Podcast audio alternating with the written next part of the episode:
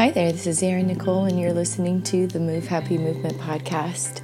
On this show, I interview people from all over the world, anyone from professional custodians all the way up to presidential candidates of other countries. One day, my big bodacious dream is to interview the top level leadership of the country that I was born in, the land of the free, the home of the brave, the United States of America. I believe that they could give you a lot of insight and wisdom from their perspective. If they can run a nation, they can probably help you if you're going through a difficult season. But what I found since launching the, the show in 2019, and we're now three years in, is that no matter what industry you work in, or maybe you're a professional uh, stay at home parent and your job is to make sure that you're emotionally shaping your children and providing them lessons to help them grow into good citizens as adults. No matter what your area of expertise is, we all go through difficult times, difficult seasons. Some of us have more pronounced difficulties in how to bounce back in our resiliency. Some of us are born with diagnoses of depression. Some of us are uh, traumatized through life circumstances. And we might have been diagnosed or undiagnosed with PTSD or post traumatic stress disorder. And we're having a difficult time bouncing back from tragedy whatever challenging season you're going through, we at Move Happy and our nonprofit arm for veterans and first responders, Erin Nicole Ministries, we love you, we support you, and we hope that this show brings a little bit of hope to you, a little bit of inspiration, maybe a little bit of knowledge if you need some science or some stories, some factual, real, uh, professional stories, or just you know personal stories from my. Uh, struggling journey myself to help inspire you to keep going, to not give up hope, and remind yourself that tomorrow could be a better day than today if it's not so good. Sometimes I speak on the show spirit led. I'm driven on those days, and lately I've had a lot of those days where I believe the creator of the universe is encouraging me to share with you a topic, something to remind you in this difficult season that we are in. Um, no one in our lifetime has ever been through a pandemic. And so many of us are trying to go back to this sense of normalcy, but we will never have that ever again. Um, this will be in the history books as something that our children's children will read about. And my goal, my hope, is to leave a legacy that no matter what is going on in the world that I can't change, that I can choose to focus on the good. I can choose to be a better citizen, to be a better employee, to be a better friend or family member. And different topics come to me that are uh, not something that I plan to talk about. I believe uh, the Creator desires for me to share bits and pieces of my authentic journey, um, as well as what science says on these impromptu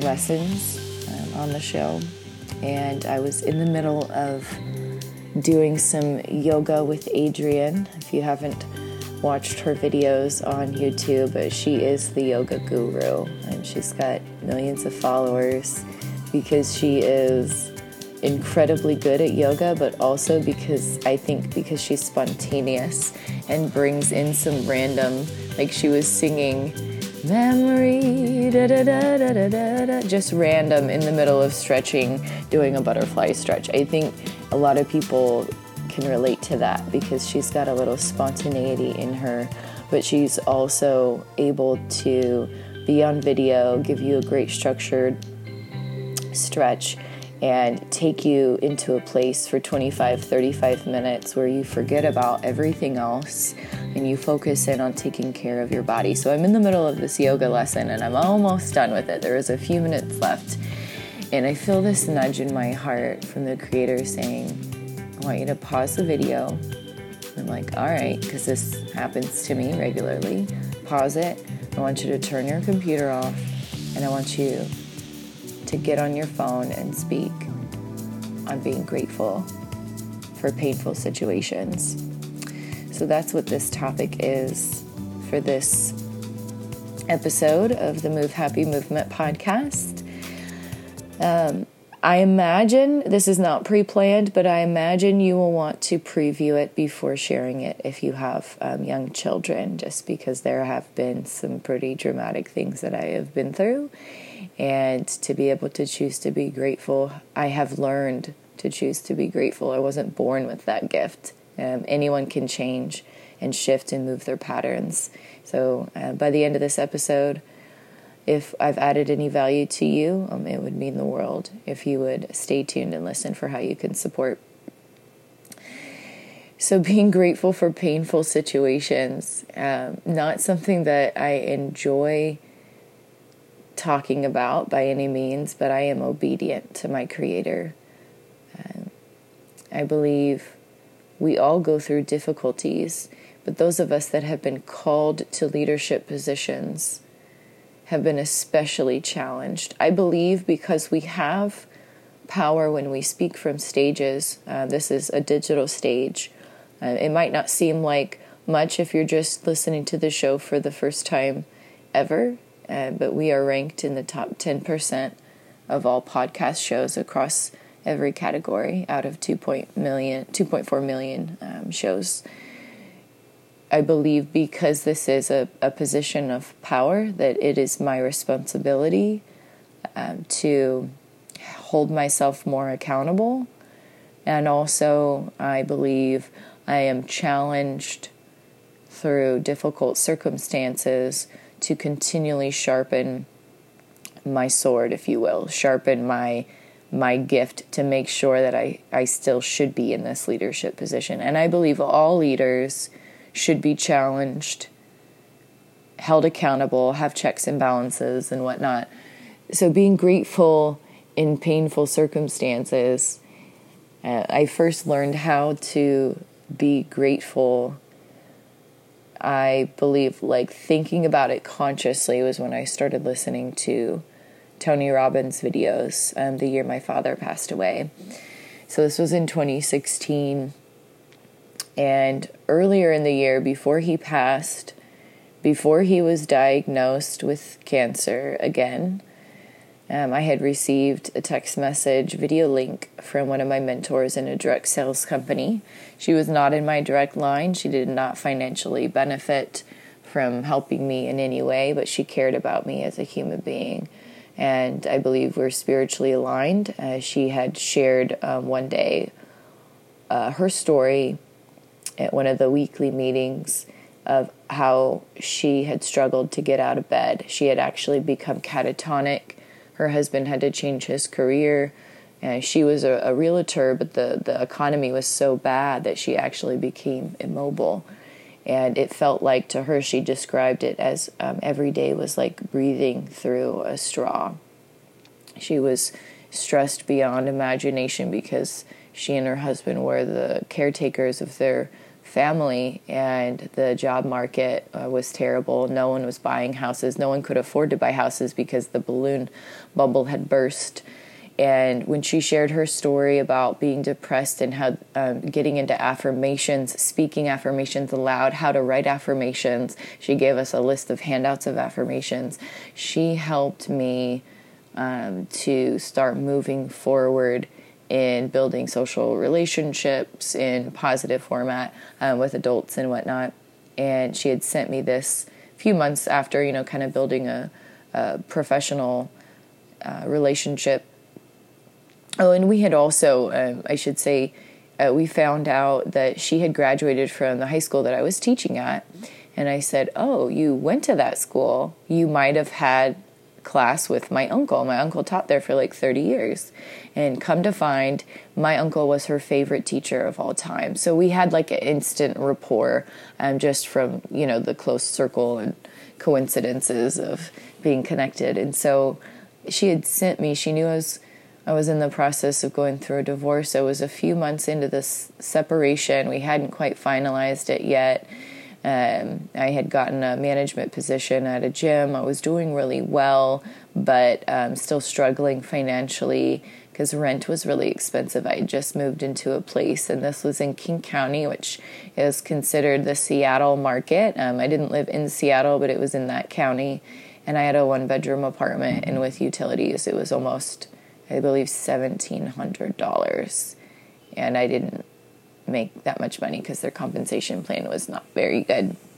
And so most of my money was going to rent and lawyer fees from the divorce process and credit card bills for buying food or various things, um, just trying to get through that separation. So I needed some encouragement. I was going through a very challenging time and she sent me this link to Tony Robbins video and I don't remember which one it was because I've watched so many. But what I really like about his videos is he usually gives like 3 to 5 direct actionable steps. Um, he simplifies things for you from the complex to simple and he gives you specific things that you need to do to take charge to empower yourself.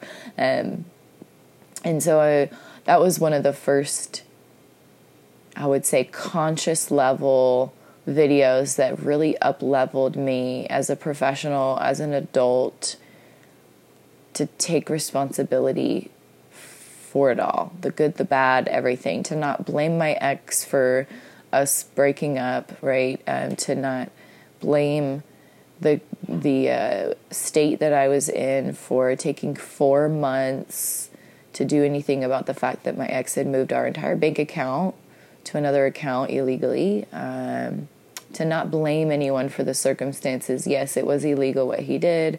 Yes, he wasn't supposed to cancel my insurance while we were still legally married but separated, but he still did. Like there was a lot of things that went wrong and watching that video reminded me that I could focus all on that, but that's just going to magnify the situation or I could choose to shift my focus and think about things that I could change in my circumstances. And so then I started making phone calls, um, getting people on the line. Like I um, started reaching out to people, asking them to try the product or give me feedback on videos. Like I did whatever it was that I could possibly do to, to add income into my situation to not just try and take from society or take government assistance. I'm not against that if you need it, and I've used it uh, before, and um, I actually am needing it now because of some bank thieves that I'll talk about in a bit, I'm sure. Um, but I don't desire to be getting assistance from others. I, my dad raised me to be a very independent woman financially. Uh, both my parents encouraged us all to work, to have good work ethics, that we do our work into the Lord, not unto society. Um, I don't try to skip out on not paying all my taxes. I'm a tax paying citizen, uh, but I've been through some really challenging circumstances. And I learned to choose to be grateful for it all. That was something that Tony emphasized because had I not ever been with this person for, we were together for about six years, I never would have learned when he changed his parenting plan about halfway through when I'm in grad school uh, to 50%, I never would have learned that I was a good mom. I was a good stepmom. I went to all their events. Anytime they invited me to anything, I shifted my priorities. I made sure that uh, I helped with grocery shopping. I was an emotional support for the uh, he had two daughters for their situations. We did sweet sixteen birthday party. I made cookies. You know, you you step up as a as a person in a family unit. But I never would have known any of those things about me had he not decided to change his parenting plan from every other weekend dad, which is pretty typical in our society if you live on this side of the world. I don't know if it's the same everywhere, but um, I wouldn't have known that about myself. Now, his motivation behind it was to save money. He told me that. He did not want to spend more time with his girls. He wanted to save money. Everything in that family, in his lineage, was about saving money. And it really shouldn't have shocked me or surprised me that when we were going through a divorce process that he was doing everything in his power to save money. And so I chose to, as best I could, focus on things that I could control, focus on things that I could be grateful for. And it's a healing process. It, it helps to uh, move forward. And also, it helps to just to be an adult that, that's a likable presence. I really enjoyed watching Tony's videos, um, different ones I've seen through the years, where he would speak about his ex wives. He's been married a few times, and he would speak positively about them. Like he desired to be a father, and then he was an instant uh, stepdad of three kids, I believe, was from his first marriage, or it might have been his second. And he just spoke so positively about the relationship, even though they were no longer together. I want to say also he helped uh, one of his ex's parents when they were diagnosed with cancer really bad. Um, he helped them to find alternative means to get rid of it out of the body through natural methods and was like hyper focused on reading all kinds of books to help uh, because they were they were in the family unit, even though they weren't together as um, partners anymore. Um, when you when you marry somebody, you marry into the family, and I really liked that approach because uh, that to me is a, a demonstration of love, and love, real love, agape love, is where you love without expectation of it coming back to you. And I've got a lot of work to do uh, in learning how to do that. I believe that I've grown quite a bit, but I believe also I'm going to continue experiencing challenging circumstances because I have been called by the creator of the universe to be set apart, to be an example. And so that was probably my first conscious level of choosing to focus on the joy and learning about it from, um, I would say, a big time life influencer both in business and in relationships and whatnot. Uh, that wasn't the first circumstance that I had to be grateful, though. That was just the first, I would say, adult conscious situation. So, learning to be grateful for painful circumstances, it is um, in the scriptures that I grew up reading, and I, I'm really curious to learn about other faiths and what your if you did not grow up in the Judeo-Christian uh, faith system, if you grew up in a different faith system, I'm really curious to find out what your belief system, if you have scriptures or scrolls or meditations that your uh, religious leaders teach you. I'm curious to discover what does your what does your system speak on or educate you when you go through challenging circumstances? I am very curious about that. If you are listening to this, if you could pause this episode and write a review commenting from your faith system and maybe adding some specific uh, scripture or uh, religious reading um, and if there's different translations of it, which get as specific as you can so that we can um, look it up as well and uh, be able to have a greater understanding and respect of your faith system. Um, one of my dear friends, we were in advanced band together. She was a guest on my podcast in my first year on the show, Natasha uh, she grew up in a faith system uh, that was different from mine. And actually, both of her parents had different faith systems, which I thought was really neat. Um, and when I was going through uh, challenging circumstances in junior high, uh, she was someone that was in band with me in choir and uh, just someone that I had known for a few years at that point. We had when, when you're in a when you're in a music group with people, band or choir, there's there's this deep level of trust. Um, it's hard to explain unless you've been in that kind of experience, and especially for girls too, because we tend to be more socially uh, created.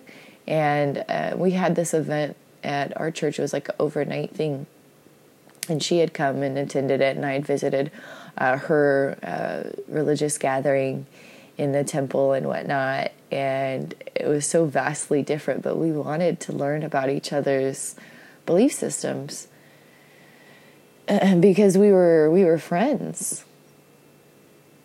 And at what point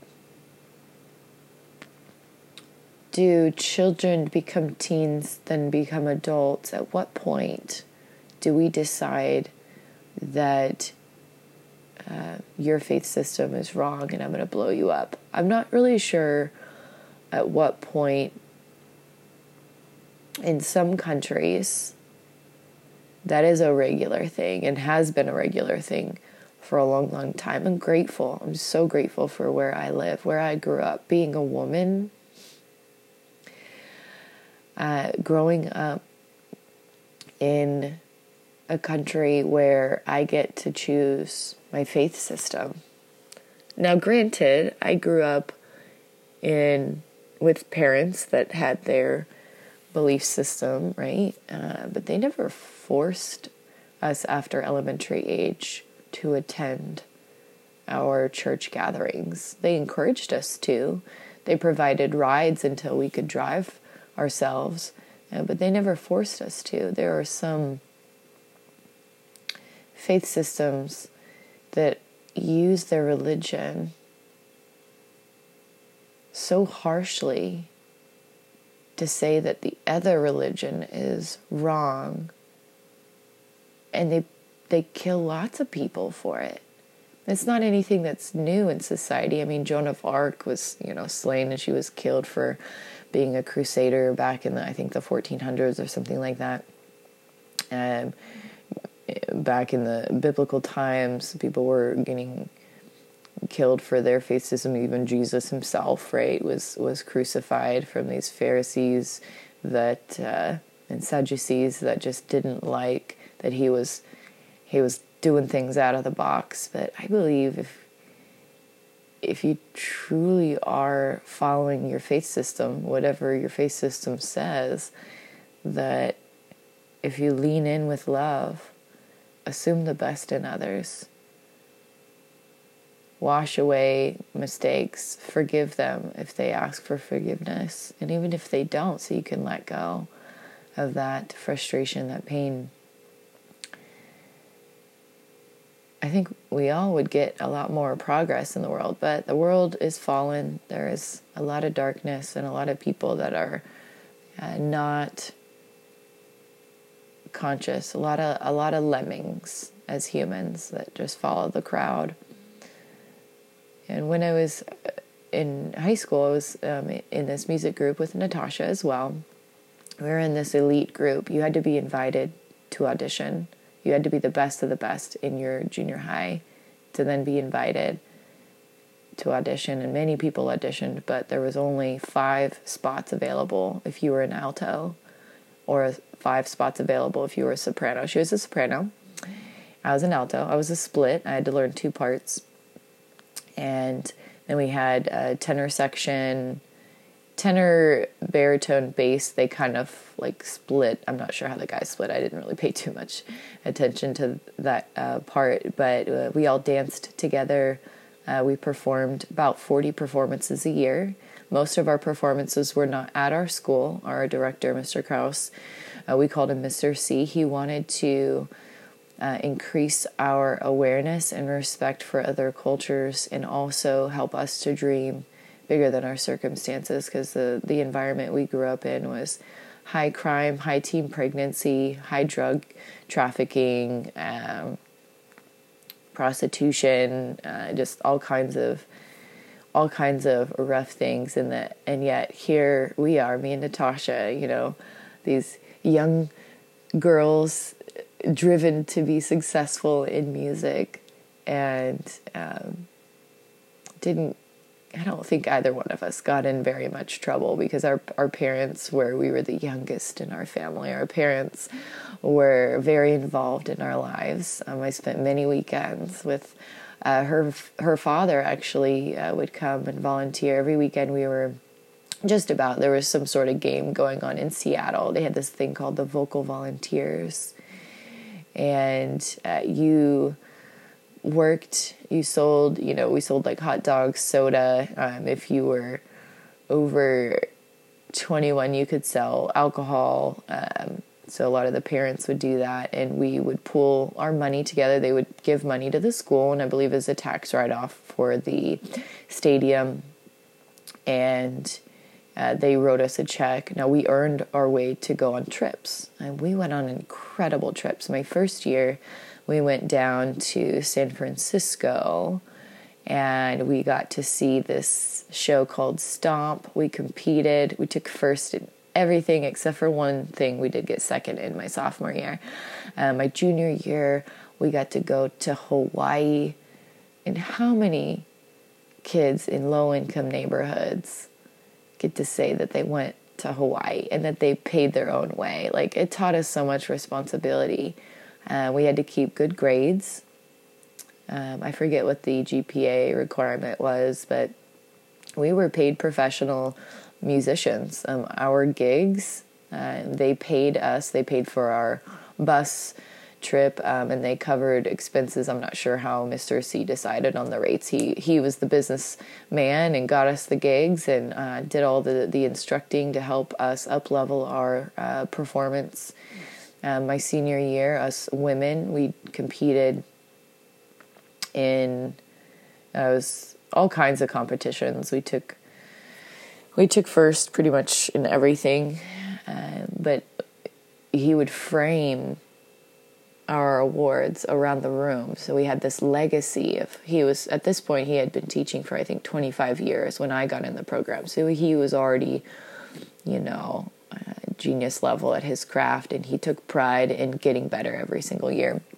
In my senior year, we competed in the women's ensemble, large group ensemble, and we had never, in his 25 ish years, had never taken first place. And we loved who doesn't want to take first place, especially in America. We're very known for being competitive. And we took first. And that was really neat because uh, we worked really hard. We worked in cohesion.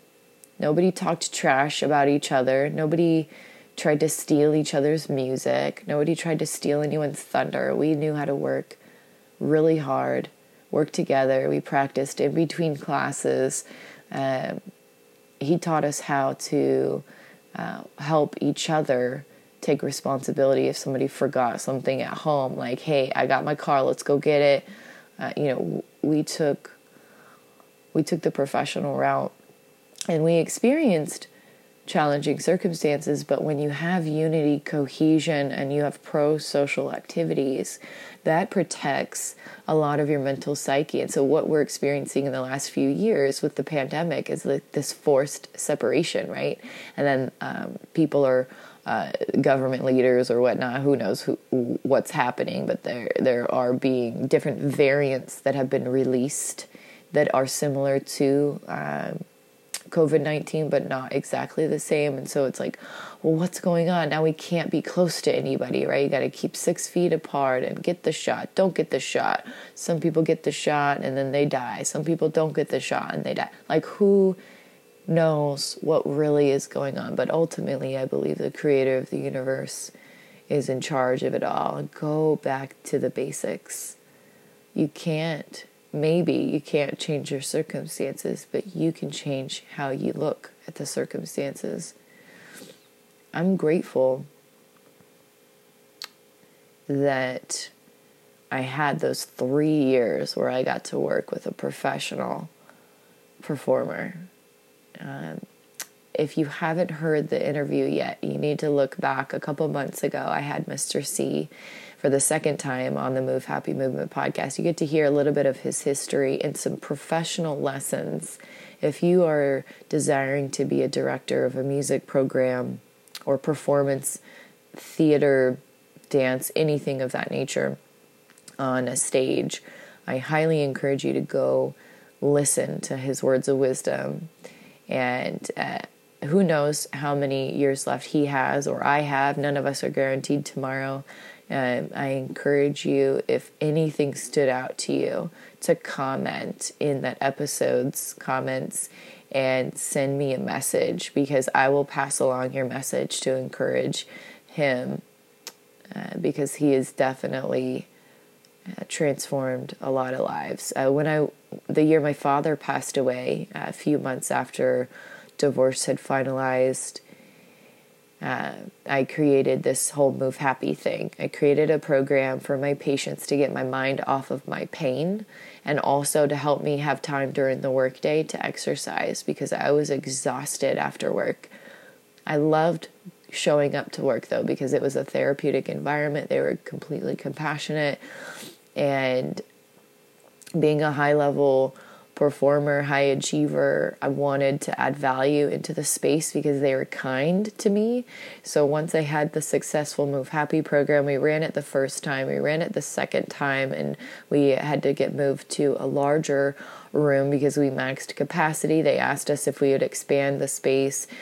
Um, so I took on extra work, extra charting of notes for patients because I wanted more patients to be able to be a part of it. Um, they actually printed extra journals because patients were on a wait list to get into our group.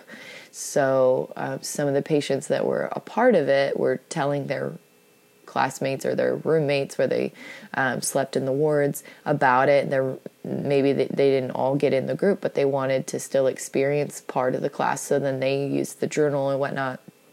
And so word started spreading around the hospital. Erin's the Move Happy girl, right? And they had this end of the summer carnival.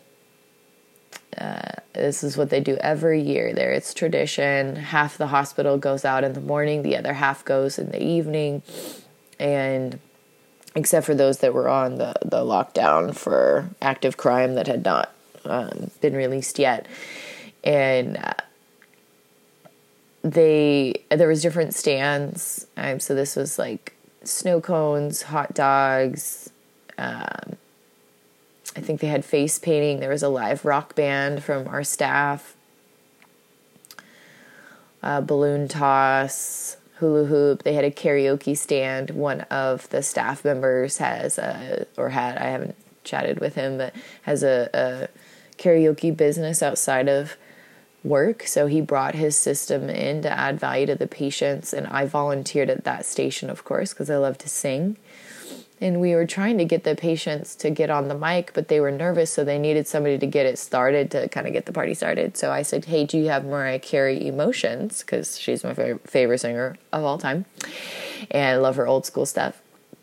And so he started playing it, and I sang it. Well, uh, then they got to hear me sing, and that is my area of genius. I am good at creating curriculums. I'm good at bringing people together. Um, the creator has designed me to be musically inclined. Um, it comes pretty effortlessly to me, although I have put many, many years and practice into it. I've been singing for 31 years. At this point, I had been singing for I was I think I was 30 that year, so like 20 four years or something like that. My first performance was when I was five, so oh, 25 years. So do my math right. Um, and either the next day or a couple days later, after singing and sharing a little bit of my gift, right, and having just having fun, just being myself at work, getting paid to sing and have fun with patients and help them. You know, uh, one of the staff members from one of the wards, I worked in the treatment treatment mall so she worked on one of the wards. She comes and talks to me. She's like, "Hey, Erin, I got a I got a request for you. What do you think about teaching singing?" And I was like, "I'm interested. I've never done it before, but I'm interested." She's like, well, I would like to teach juggling. There's a lot of benefits for people uh, that are struggling with um, cognition because um, it lights up both sides of the brain whatnot. She's a rec therapist. And um, my title was rec specialist three, just to, at that point, just to give you a reference. Um, and she really wanted to teach juggling. She knew all kinds of different ways to juggle and she knew the benefits of it. And she thought we could do like a, a co facilitation class where I'd teach some singing and she'd do some juggling. And I was like, that sounds interesting. I was like, what if we had added a third person? She's like, okay, what would the third person do? I said, well, Rick actually used to be a stand up comedian and he toured all around the US and I think Canada as well. Um, what if he did some comedy and taught like almost like preparing them for if they wanted to get a job and have interview skills uh, or just you know the therapeutic value of comedy right she's like i love it. I was like okay great. So um, i said well she's she asked me like how did i get my move happy group approved and i said well you have to have white paper research. It has to be backed evidence based um, and then you write a little paragraph on how you're gonna how you intend to facilitate the group uh, because it's billable to the state. In order for it to be billable it has to be empirically based.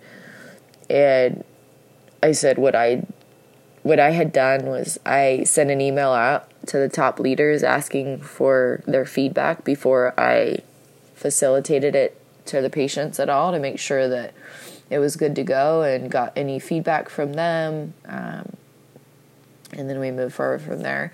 So she was like, okay, great, that's awesome. So I was like, just keep me posted. Well, then come to find in our morning meeting. I had a morning meeting every morning. We did, uh, it was about 15 minute meeting. We talked about the night before because this is a hospital, right? So it's 24 hour shift. They talked about the need to know um, if patients had been on ward hold, if they got in a fight, or if they had suicidal ideations. They were um, on ward hold for 24 hours or sometimes 72, depending on what the charge nurse decided. And uh, just need to know information. If patients were not going to come down for groups, like we might have to go up there during our chart notes time if we needed to have them sign off on paperwork or just check in with them, different things. And I thanked my boss publicly in front of everyone for letting us do another group therapy for the patients. And she did not get approval. Um, my colleague did not ask permission. I did not realize that, so it almost didn't happen. Um, and then I talked to her privately, and I was like, "I am so sorry. I assumed that she talked to you." She said, uh, "No, she's not able to move down here." For like, she was hired to be on the ward, not to come down here. But when you do something with excellence, you raise the standard in an area. People desire to want to work with you that also are high achievers and creative out of the box people. So if you are a leader listening to this and you have team members that are maybe quitting on you left and right, or you think that they're not working hard, they're not working as hard as they are capable of working, I really encourage you to ask for their feedback ask for them like if they would be leading for the day like how would they do things differently get their feedback um, ask questions, and be open to out of the box behavior. Because I went to her privately and apologized to her on behalf of my colleague that should have gotten permission first, I explained to her. Um, that I thought that she had already gone through all those steps because we started planning out everything and have three people. And I said, We don't have to do this group if you don't want to. Um, I thought that it was already approved, and she decided to let me have a win because I already had demonstrated success with my first group program that all the staff were faculty everybody was talking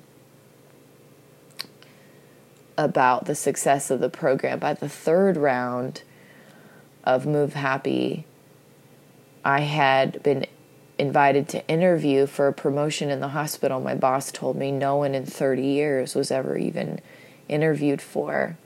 Keep in mind, this is the year that my dad died unexpectedly. My divorce had finalized months prior. I was in financial disarray. I couldn't control my circumstances, but what I could do was choose to give my best at my job. I was so grateful for where I was at. I actually came in every single day. Holidays, we were asked to be on overtime team, I volunteered to work on the wards. So, all the patients that did not come down for treatment, if they um, were not taking their medications or if they were just not emotionally ready to come down, because it was like a certain, you had to earn a certain level to be able to come down to the treatment mall, and that was like once you got to certain levels three four and five when you get to four and five then you're getting close to being discharged out of the hospital. And so some of those patients were like levels one or two up on the wards, and they were not, um, you know, they were doing the best that they could, but many of them had to be encouraged to shower because they had fears of getting in the water. Um, they were experiencing a lot of psychosis and whatnot and i was just going up there to offer different activities for them and my um, my colleague Danny would always do overtime with me. Um, he would be assigned to a different ward, but we would be able to eat our lunch together. And um, you just bring simple things like coloring books, cards. Uh, I brought my boombox and my music. I had some music that my brother had put on my iPod 2 version. I know it was like super dated. Um, and I had some music on there as well. So I just asked the patients, like, what kind of music do you like? Because at that time, my smartphone, well, we weren't supposed to have phones out, but um, I had Sprint and the service wasn't the greatest in the, because the, the cement walls and whatnot. So it would buffer a lot. Um, so just like plugging into an outlet, the iPod just worked better. And like the patients were just enjoying getting to know me. Um, the ones that I didn't see Monday through Friday, if it was like a holiday, it, not a lot of them had any family that visited them. Um, I I maybe saw like two families visit, and I was there for twelve months. Two families out of hundreds of patients. Um, there might have been more on the weekends because I worked typically Monday through Friday, but um, yeah, it just it was kind of sad. But a lot of them, if they had a co-occurring disorder, um, they had an addiction to drugs or alcohol. Um, a lot of them would take, take, take, and take from their family members, and the family members had enough. Um, being, you know, in their perspective, taken advantage of, and wanted to stop enabling them, so they weren't able to you know have those relationships or it was strained for a variety of reasons. Um, just like you might have a strained relationship in your family. I know i do. Uh, but give it time. And you know if you pray or if you meditate you can think think on positive things for that family member or you can pray positive things for that family member. And keep doing a little bit every single day to make your world around you a better, more loving place. Um, if you if you so choose, uh, every day we get thousands and thousands of choices that we can make. They estimate that our thought pattern is anywhere from fifty to seventy thousand thoughts every single day, and like ninety percent of those thoughts are the same thoughts as yesterday. So you have an opportunity to change your thought pattern, to change your thinking, change your circumstances and your situation. So um, if you've listened to the show at all, or if you read any of my content over the past few years, you might have heard that I earned a promotion at this hospital where the Move Happy program began. Um, and then shortly thereafter, a few weeks later, budget cuts happened, and legislators decided to uh, vote against uh, mental health services. And so, a hall that had been built and 60 people were hired, uh, they had to all be let go. I got moved back to my position. I was engaged. I got engaged way too quickly the year after my divorce. And uh, my fiance could not take the fact that I lost an extra thousand dollars a month that we were counting on. Um, he had some some issues as well, and we just we were not meant to be together. Um, so my engagement fell through. I couldn't afford to move out. We were living together.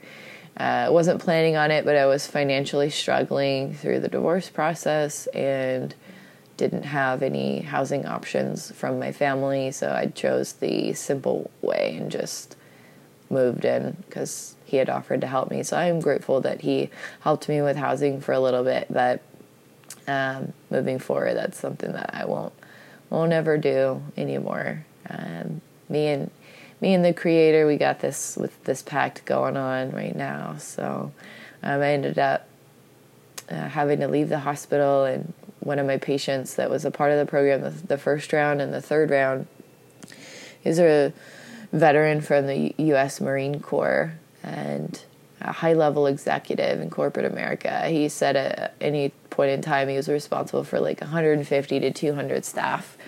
Um, he was a part of the program and he gave me some great feedback when he saw me struggling one day.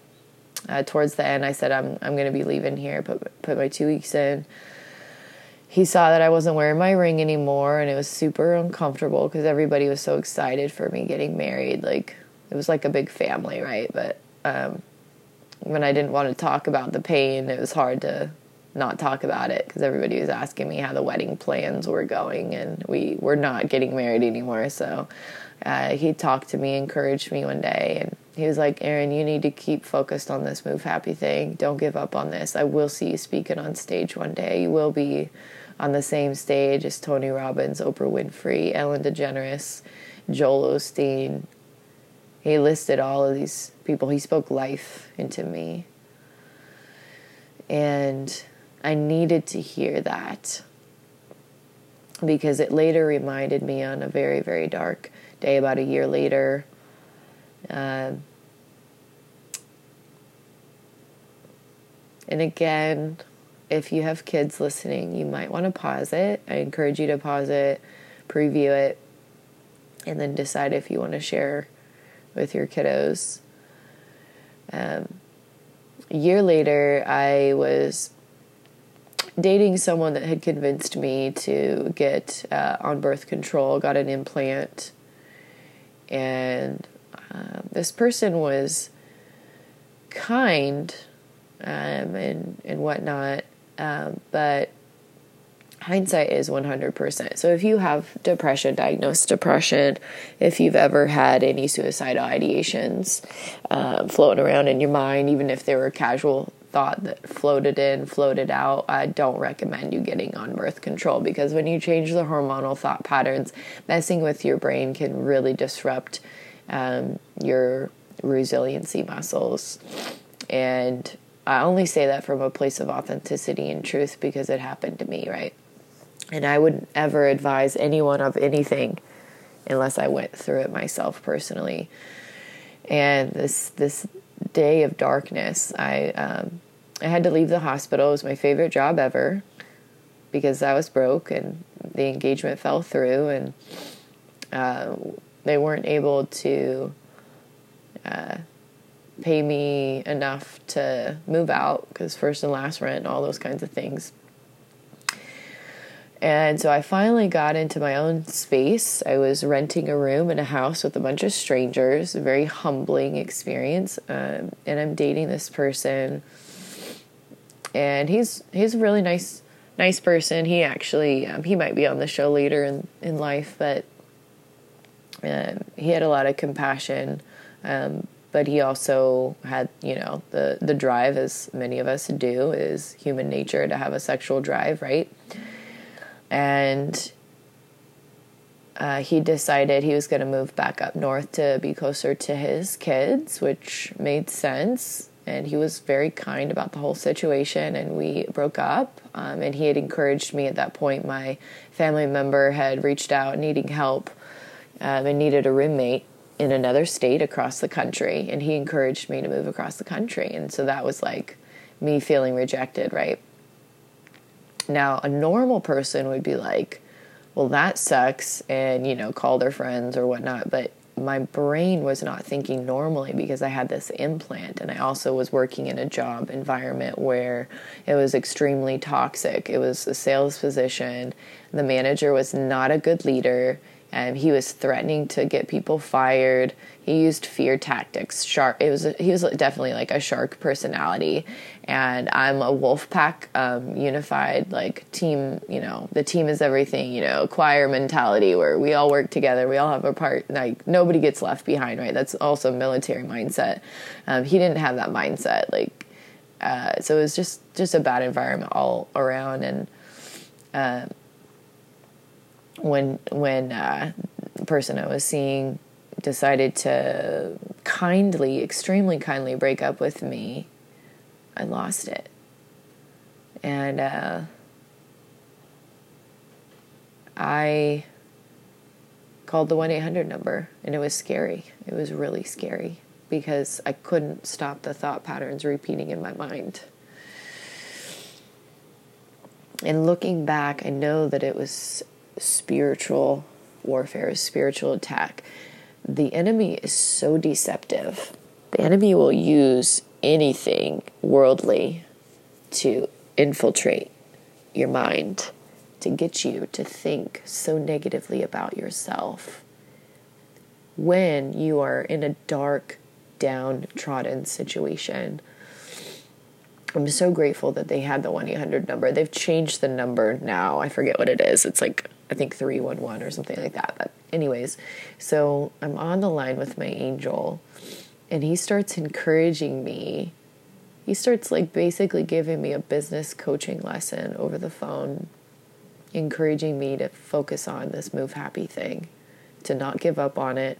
He encouraged me to also get the implant out of my body immediately. He said, call the medical clinic that you had it implanted, get them to take it out. I'm like, all right and encouraged me to come off the ledge, so to speak.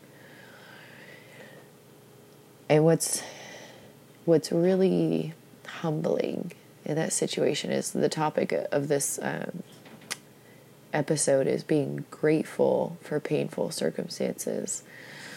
Had I not had that phone call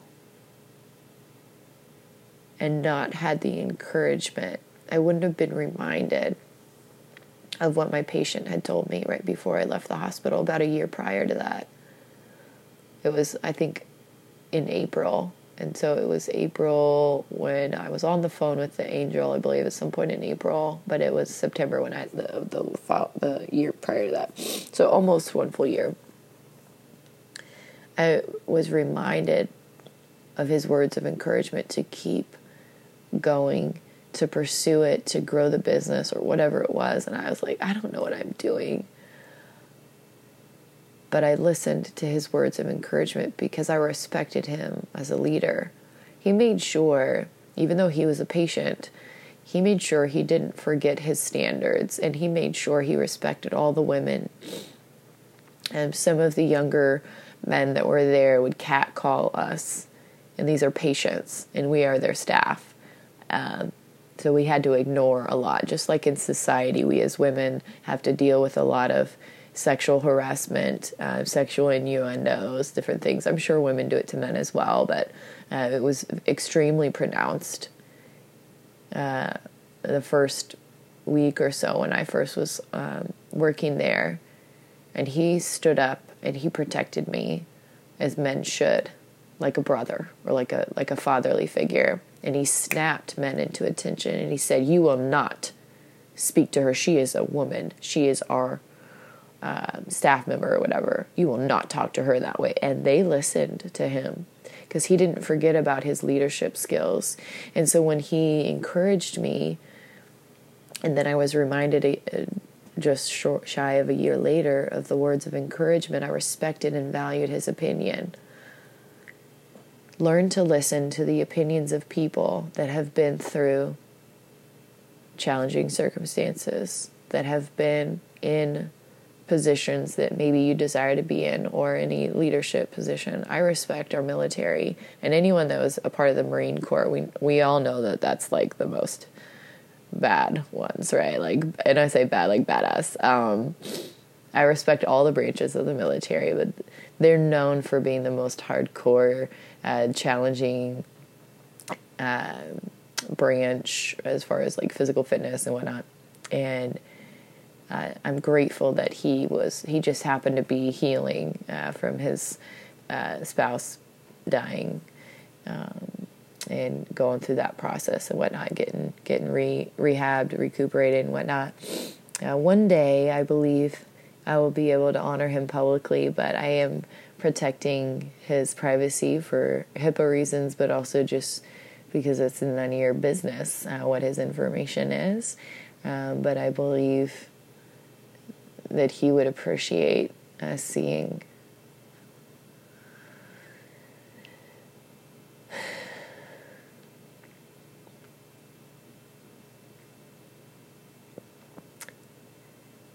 seeing how far I took this move happy thing. And then I listened to him. And I want to encourage you right now because I believe many of you listening to the show are going through through challenging circumstances. And had I given up back in 2018,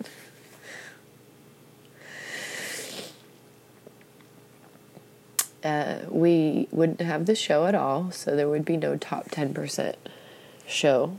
Um, there would not have been all of the people that I connected to the big event in 2020 for depression uh, that was uh, hosted by Deepak Chopra, Arianna Huffington, and my brand was featured in it in exchange for the network that I brought to the table. And I didn't financially benefit from it. I didn't desire to financially benefit from it. I wanted to help people with depression. I had that vision in 2018. Had I given up in 2018, uh, the Move Happy brand would not have been featured on the same page as Johnson and Johnson and uh, the Kennedy Foundation. Had I given up in 2018, I would not have launched my second business in 2019, Erin Nicole Media, helping people save 1,200 hours a year and building their brands online. I would not have had, uh, I would say, B list celebrities take my workshop, uh, people from five different industries, uh, one in particular, lead architect, hiring me and paying me for his team members to take the class after he took it because he learned so much and he valued what I was teaching that he wanted his social media manager to learn from me. Had I given up in 2018, one of my guests in the workshop that used to be the private chef of Tony Robbins Tom Hanks, Tom Cruise, probably many more. I never would have met, never would have met him. one one connection away from from this person that this U.S. Marine patient of mine told me that I would be speaking on stage alongside. He said that in 2017. That was only five years ago. So much can change if you choose to take a little bit of action every single day to live the life that you were designed to live. And if you're not sure what that is, I encourage you to ask yourself what comes effortlessly to you? What is something that you were born with that you're really good at? That people, when you were young, complimented you frequently about. For me, I knew that I was really good at bringing people together. That is something that is so effortless for me, and I get more energy from it. Um, also, singing. I got a lot of validation at a young age for singing. I've been able to um, make some pretty good money pretty effortlessly. I was flown across the country uh, to sing for a private birthday party for a high level executive of Costco um, from his wife, who is a judge. uh, paid for uh, my flight, my hotel stay, upgraded my flight on the way home. Um, if you lean into your strengths,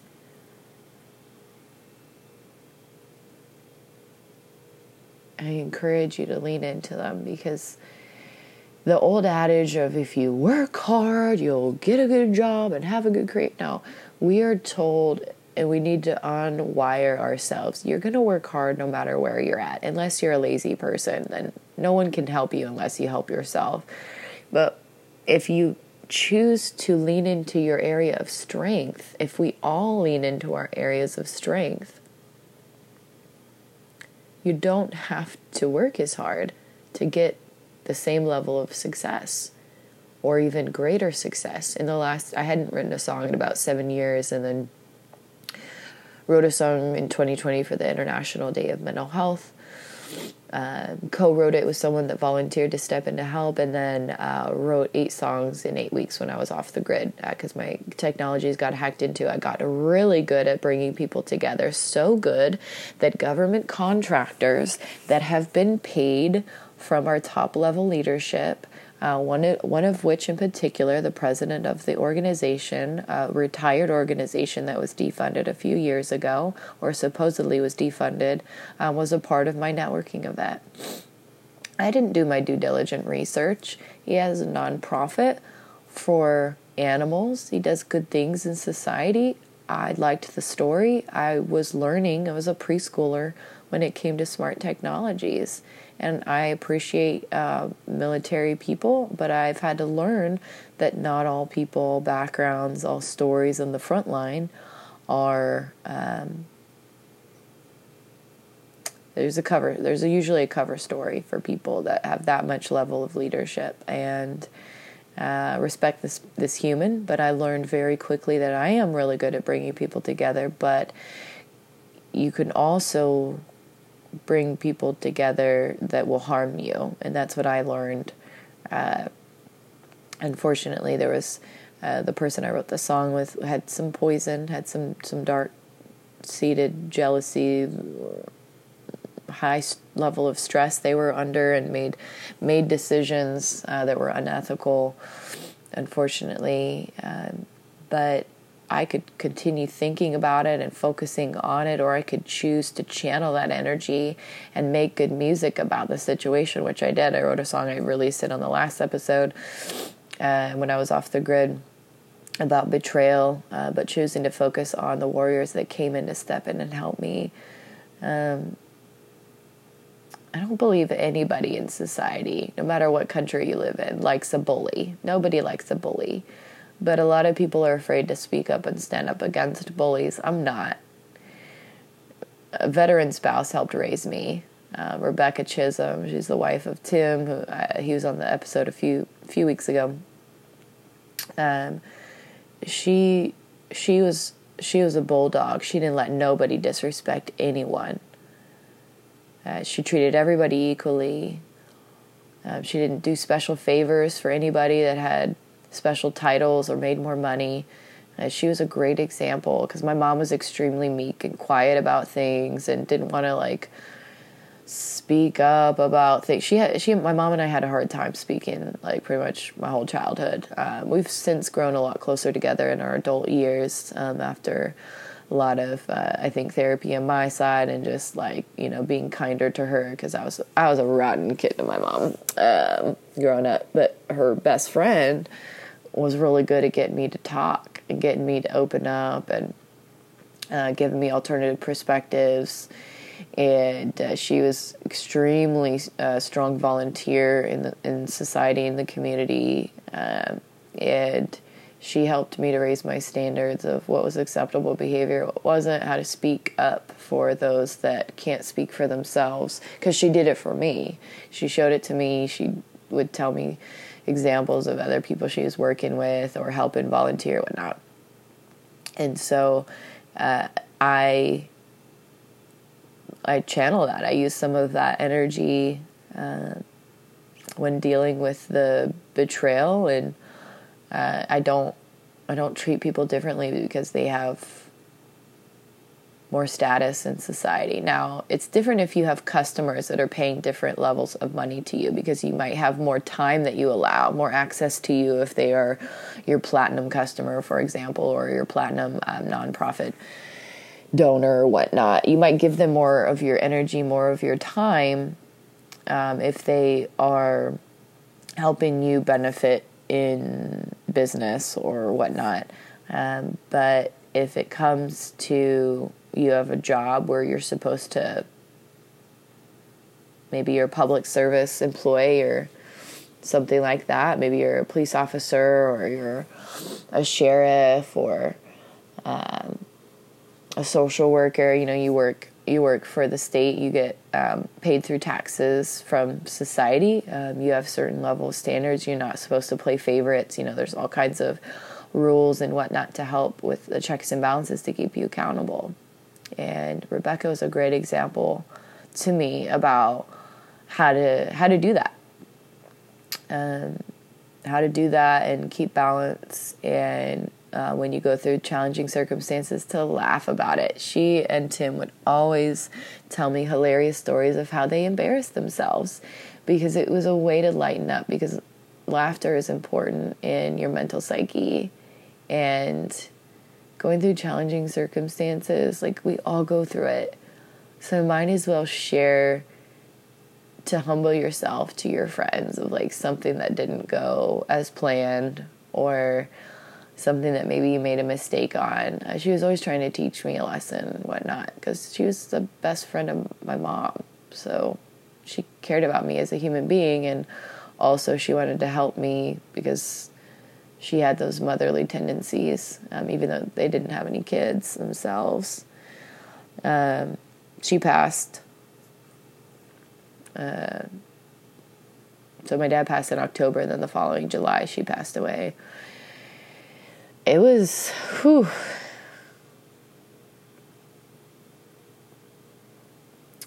That was hard. That was real hard.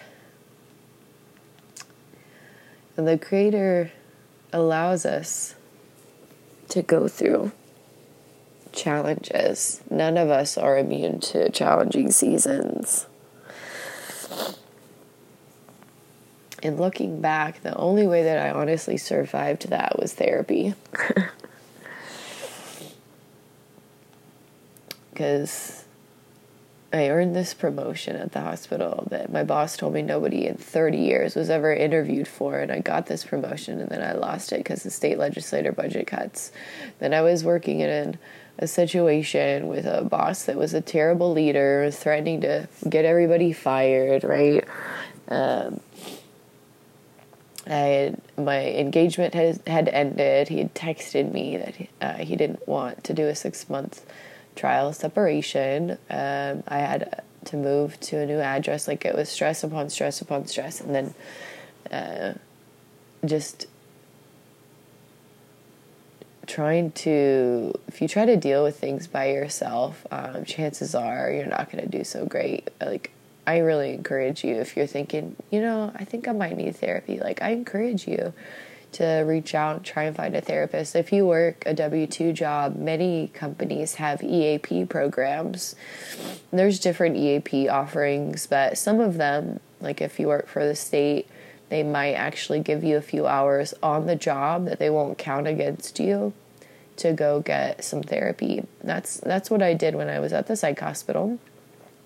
I got connected to a great therapist, and, and he did like goal directed therapy. I'd never received it before, and it was neat because he helped me through uh, my high achieving personality to just have somebody to talk to for an hour about life struggles and it was during that therapy session uh, or a few sessions that we had together that he actually encouraged me he said Erin i normally don't advise anyone on their romantic relationships, but I, I don't think this is a healthy one for you.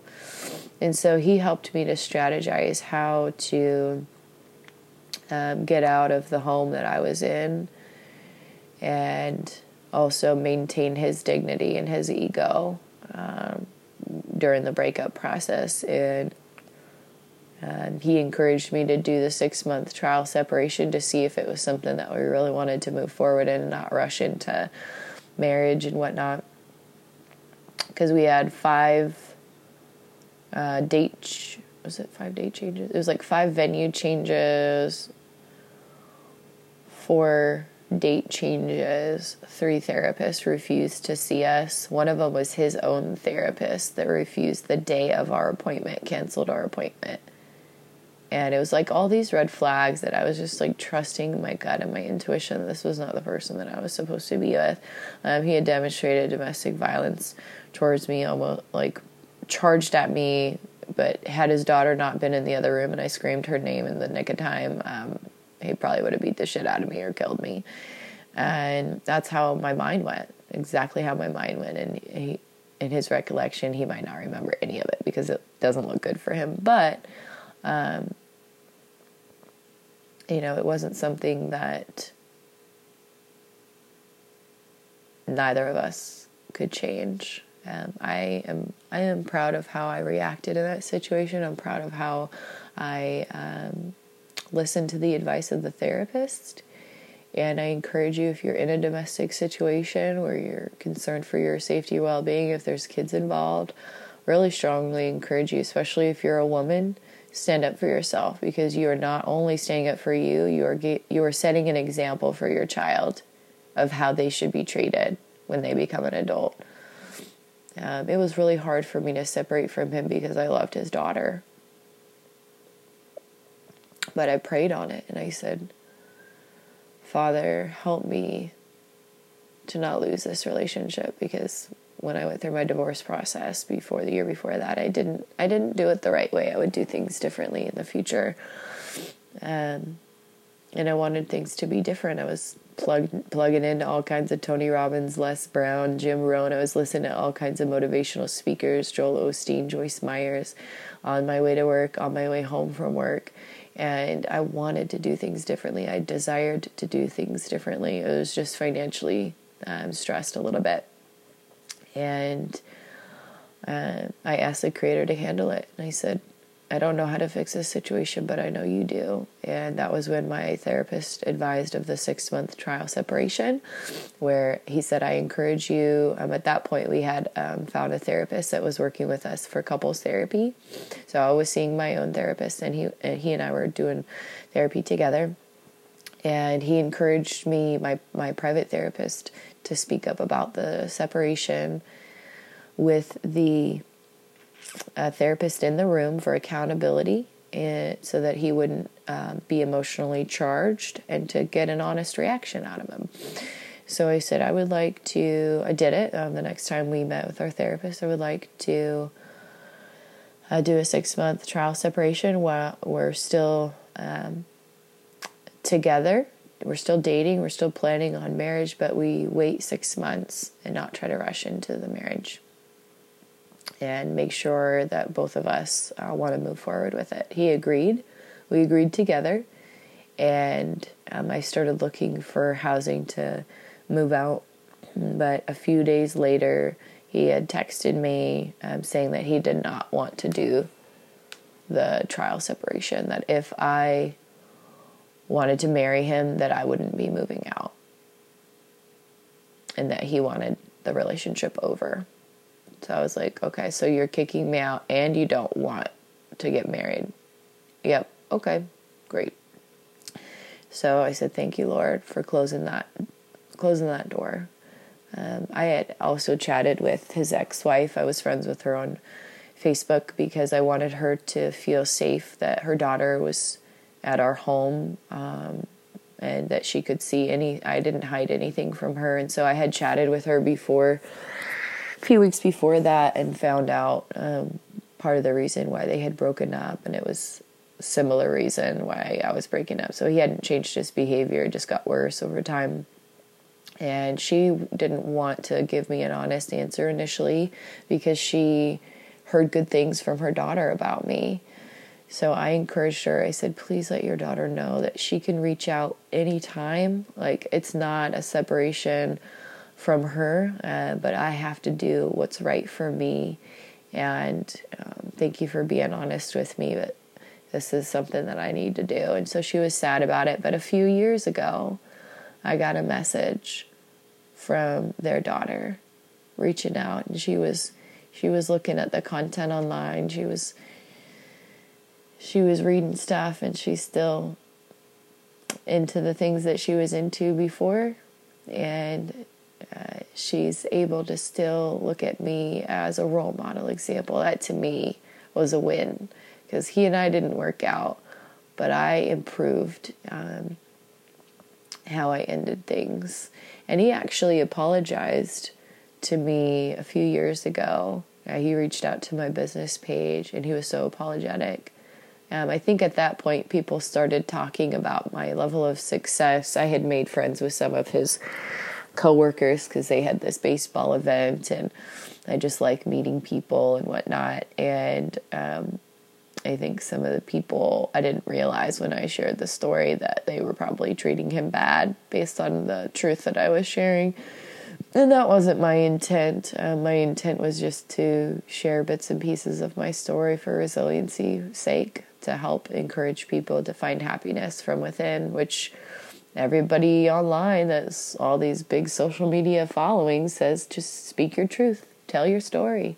You'll find your your tribe will find you the more honest and authentic you are. So being grateful for painful circumstances is not something that is easy, but I will say um, it helps to give yourself grace when you're experiencing a challenging situation, and I'm going to share something. Um, I just feel really led to talk about this. Um, no names, no specifics, uh, but this is real life. This happened yesterday. I get to work, and uh, we have locker rooms to change our uniforms in, and uh, the women's room has a lactation room for pregnant moms and whatnot, which is really neat. Well, I get in there to put my purse in the locker and whatnot, and um, I got there a little bit early, maybe like 15, 20 minutes before shift started. And one of the earlier shift people was there still, uh, was on the phone. And it seemed like a really important phone call. And uh, I'm getting my little um, electronic device connected for my job and whatnot. And so it took a little bit uh, with my clothing, whatnot, to do that. And I'm still in the room when she gets off the phone and she's like excited. I'm like, it was a good phone call. She's like, yeah. My husband killed himself a year ago. And I've been just struggling, just trying to make ends meet with a lack of income. And we've got a, a child. And I just got off the phone with SSI and they're going to back pay me $6,000 and they're going to give me $1,000 a month to help with my child. I'm so excited I don't have to worry about Christmas. Whew, that was a lot. That was a lot to take in. I have those moments now because I believe the, the Creator desires for me to share stories of hope and inspiration and resilience for you so you don't give up. Because um, I I made it through and you can make it through too. And so did this person. Um, I never met her before. I never talked with her before. I said, Thank you so much for feeling safe to share that with me. I'm so sorry you've gone through that. And she was. She was to the point where she had already healed through it because I think she's probably opened up enough to talk to people about it. But financially, she went from a two income household to one. So if you are thinking about ending your life, I strongly encourage you to think about the other people in your life that it will negatively impact, not only emotionally, but financially as well. Um, there is always a way out. There is always a way to change your behavior. Um, there's all everything is fixable. It's a really good mantra. Repeat it often if you are struggling. Everything is fixable. You might not be able to fix if someone died in your circle but you can fix how you choose to think about them, how you choose to operate yourself so that nobody else repeats it and is a copycat. That is actually something that uh, in society, they um, they know the white paper research that it can be common if a young person, a teenager, for example, ends their life for other copycats to happen, and they don't really know why. But I believe, I believe a lot of it is spiritual warfare, um, and also. Uh, our society is starting to open up about mental health conversations. We've got a long ways to go, though. Uh, when someone sees it become reality, then all those thoughts manifest within themselves. Um, my first first negative thought pattern was when I was 14, and that was uh, the year that I didn't make it into the elite music group. I was an alternate later on, but I didn't know that yet. Uh, my abuser of two years, from three to five years old, was getting kicked out of the military. He was coming back into our home, and I was afraid for my life uh, because it changes your thought patterns in your brain.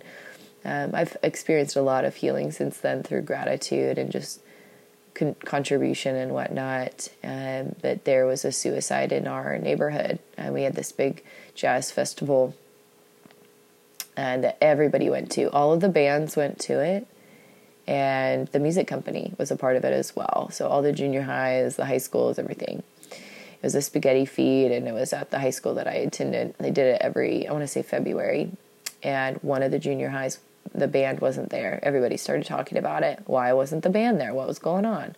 So, come to find, it was an eighth grade boy that took his dad's gun and ended his life. And the ramifications of that did not just impact him and his family, it impacted me. It impacted um, uh, one of the pastor assistants at my church. There was a whole whole lot of spiritual warfare, I believe, going on at that time, and that's that's me having my perspective um, now, being a 36 year old person that has overcome quite a bit of challenging circumstances in a short amount of time. But I've also experienced an incredible amount of real life because I've decided to not waste a moment and to assume that every day might be my last. So to try to give my best um, to myself, to others, and to leave a legacy that is kind. I try my best. I'm not perfect at it, but that was my first bout um, with it, and I did go to therapy briefly. Uh, but someone that is depressed, uh, children that are abused, um, they uh, and if you have de- uh, depression, a common thought pattern is I am a burden to others. I didn't know that at the time, but I did not, and finances were a stress in the family. I did not want to be a financial burden to my parents. So after three sessions, which was all the insurance covered, I said I don't want to go anymore. Not because I didn't need it, not because I didn't think that um, it was helping, because it was.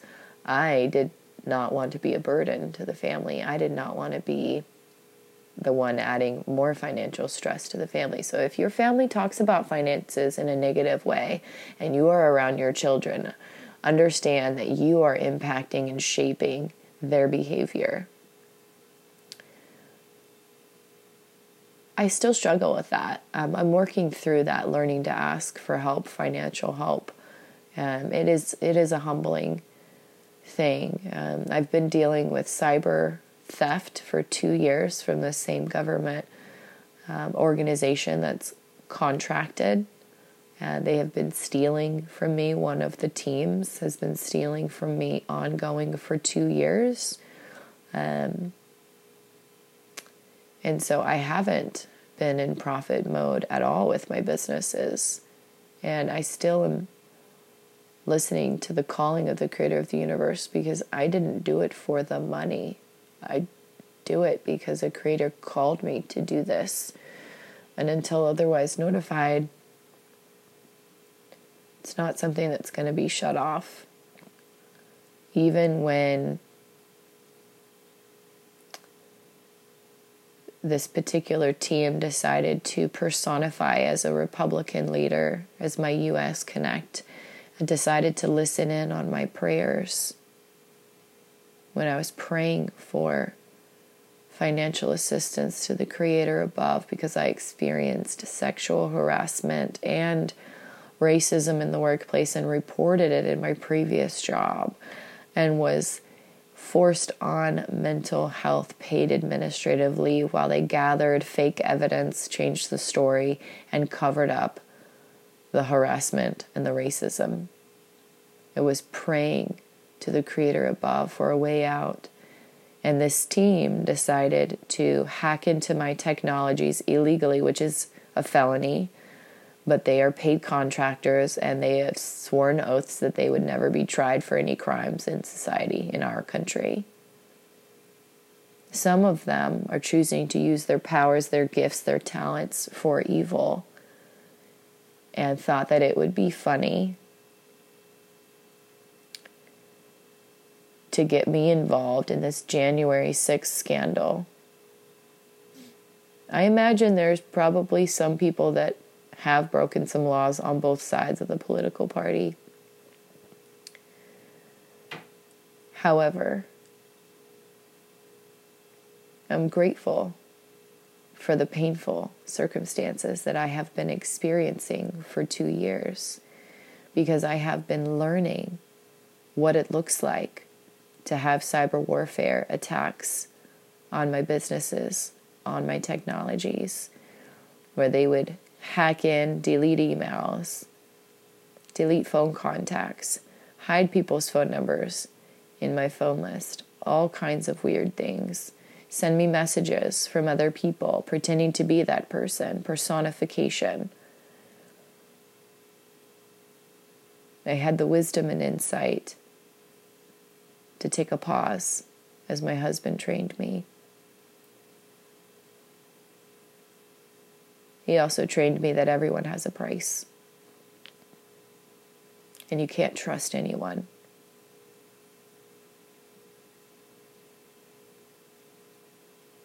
I take it with a grain of salt because I believe, and it's part of my nature of being full of love. I still see the good in others, and my training being a teacher and working in a psych hospital full of compassion and love for other people, right? Uh, but I appreciate his experience being a part of that paid contractor organization as well. He tried to quit the group, they wouldn't let him. So then they used my nonprofit business partner, coerced her, threatened her active duty status to get her to call me out of the blue after almost not speaking for like a year because she blew up when I moved out of her place when her dogs were tearing up my things and was asking questions about my husband. Why was she asking questions about him? It was odd. She wanted to know about the person that I had seen a couple times because I went on a date with the person that was, or I thought it was a date. Uh, he had reached out after six months of not speaking to him, after inviting him to my networking event in 2020, where he met the woman that I wrote the song with. And at that point, he had 150 acres but six months later, he had over a thousand. How did he get 850 acres in six months? Because he took the payment from her. I believe they coerced my nonprofit business partner and who I thought was a friend to reach out to me because she is active duty and she has made an oath to our leadership that is current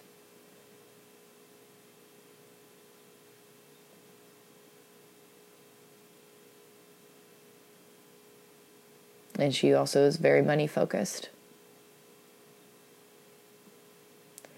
They destroyed, they tried to destroy my nonprofit by erasing all of the physical records of it um, and her trying to pretend like she didn't know me. Um, all year long, telling me after I made one post announcing that she was my nonprofit business partner that she wasn't receiving my emails in 2021 for any of the concerts. I said, Well, I'm telling you because I'm in your house when the concert is. You're welcome to come in and listen if you like. I don't know why you're not getting the emails. Well, she was either lying about not getting the emails or they had blocked the emails to try and cause division on my team. They're not playing fair. But it's okay because I'm going to keep going and keep pursuing what the Creator tells me to pursue. And until both political parties decide to play nice and work together, like they should, because we live in the United States of America, we're going to continue falling as a nation because a country that's divided can be easily taken over. I choose to focus on the good, and even though I haven't made profit with any of my businesses, I do as the Creator tells me to do because I'm a highly intelligent woman And I know that I was called for greatness, and, and you are as well. You have been called for something great. And if you know what it is, take action every single day to that great purpose. And if you don't know what it is, get down on your knees and ask the Creator above, How can you use me today? How can I serve your people? What is it that you desire for me to do? today. Maybe it's being an excellent parent. Maybe it's volunteering at a soup kitchen. Maybe it's helping refugees. Maybe it's selling the best amount of cars honestly and with integrity to people that are needing vehicles right now to get to work. Whatever it is that you've been called to do, do it with excellence and take time for you every single day, doing what you enjoy. All right, thank you so much for listening. This has been, again, incredibly healing for me. Anytime I share my authentic self, it is uh, healing, exhausting, emotionally draining, but also uh, the full spectrum of emotions. I am grateful for releasing it because the Creator told me to do it, and this is truth. This is my truth, my perspective and if the episode added any value to you today, it would mean the world if you would share it with someone you care about. Uh, if you are a government leader and you are listening, uh, would highly encourage you to help connect me um, to those that can make a positive difference in society. And or um, if you have been stealing from me, would love it if you would stop because I didn't give you permission to hack into my stuff. But I understand if there's some things you can't tell me. Um, I trust I trust the wisdom of my husband. So if you're friends with my husband, then I trust you. Um, although he and I have been separated since Easter because of this this nonprofit business partner. Uh, but that's okay. Everything happens for a reason. Um, I will continue focusing on the purpose that the Creator has put on my heart. And we all get to choose how we live every single day. I'm choosing my best to be kind to others or to keep my mouth shut if I can't be kind to them because there are some a-holes that I work with, but that's okay. Um, there are some incredible people that I work with as well. So my mom called it EGRs. Her church back in the day called them extra grace required. There's some people in your life that you might have to deal with on a regular basis that you don't like and that's a part of life. So you might need to give them extra grace or give them distance. All right. Uh, again, if this episode has done anything for you, share it with someone you love or post it on social media if you so desire. Um, we are not posting on social at all, except for our AI Twitter thing that happens automatically when we upload the episode. Uh, we're not going to be posting ever again unless the creator tells us to do so. And a part of that is the Judas in the circle correcting the wrong, asking for forgiveness, and getting us connected to our top level leadership because we need to be united as a country. And um, yeah, we're wasting we're wasting way too many resources fighting each other when we could be working together. All right, love you guys so much, and uh, don't forget to tell someone you love them today. And we'll see you next time.